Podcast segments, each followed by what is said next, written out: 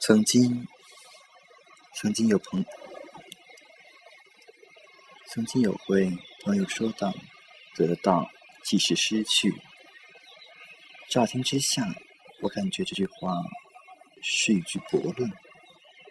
得到就是得到，失去就是失去。为什么会在得到的时候会失去呢？朋友给我打一个比方。在我们初尝爱情的滋味的时候，我们就失去了对爱情的憧憬；在我们乐享与恋人甜蜜时光，我们就失去了与他人相处的世界；在我们选择和恋人走进婚姻殿堂的时候，我们就失去了对外面花花世界的。我们在爱情中不断体验得与失。有的朋友经历了一段刻骨铭心的爱情后，再也不敢相信爱情了，害怕遍体鳞伤，害怕再一次失去。他们开始变得小心翼翼，把自己的真心包裹得严严实实。他们认为。这样，自己就不会受伤，就不会体验失失去。尽管包裹的严实，依然抵不过情人的甜言蜜语。山盟海誓，我们自以为建立铜墙铁壁，有时候就在无形中被摧毁。当面临再一次爱情的挫折。我们不再相信所谓的爱情，甚至采取拒绝爱情的降临。在古代，许多人为情所困的人会选择出家，他们认为这样可以将三千烦恼丝抛却，绝望忘却前尘恩怨。不过，这是。只是一种逃避的方式。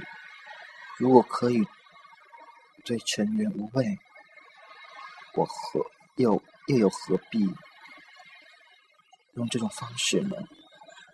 这只是己自欺欺人而已。古代人为情所困，选择保护自己的方式就更多种、更多样了。放纵自己，通过一夜情来发泄自己内心的苦闷，洁身自好，要帮自己终身不娶不嫁，来拒绝三千丝的烦恼，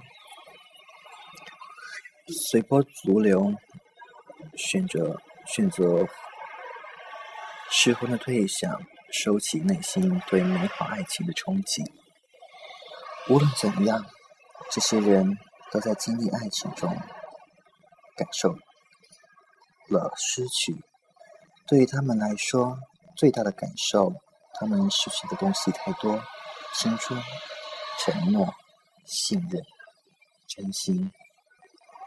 尽管他们依然希望得到爱情，可他们的内心有一个人在不挂告诫自己：爱情。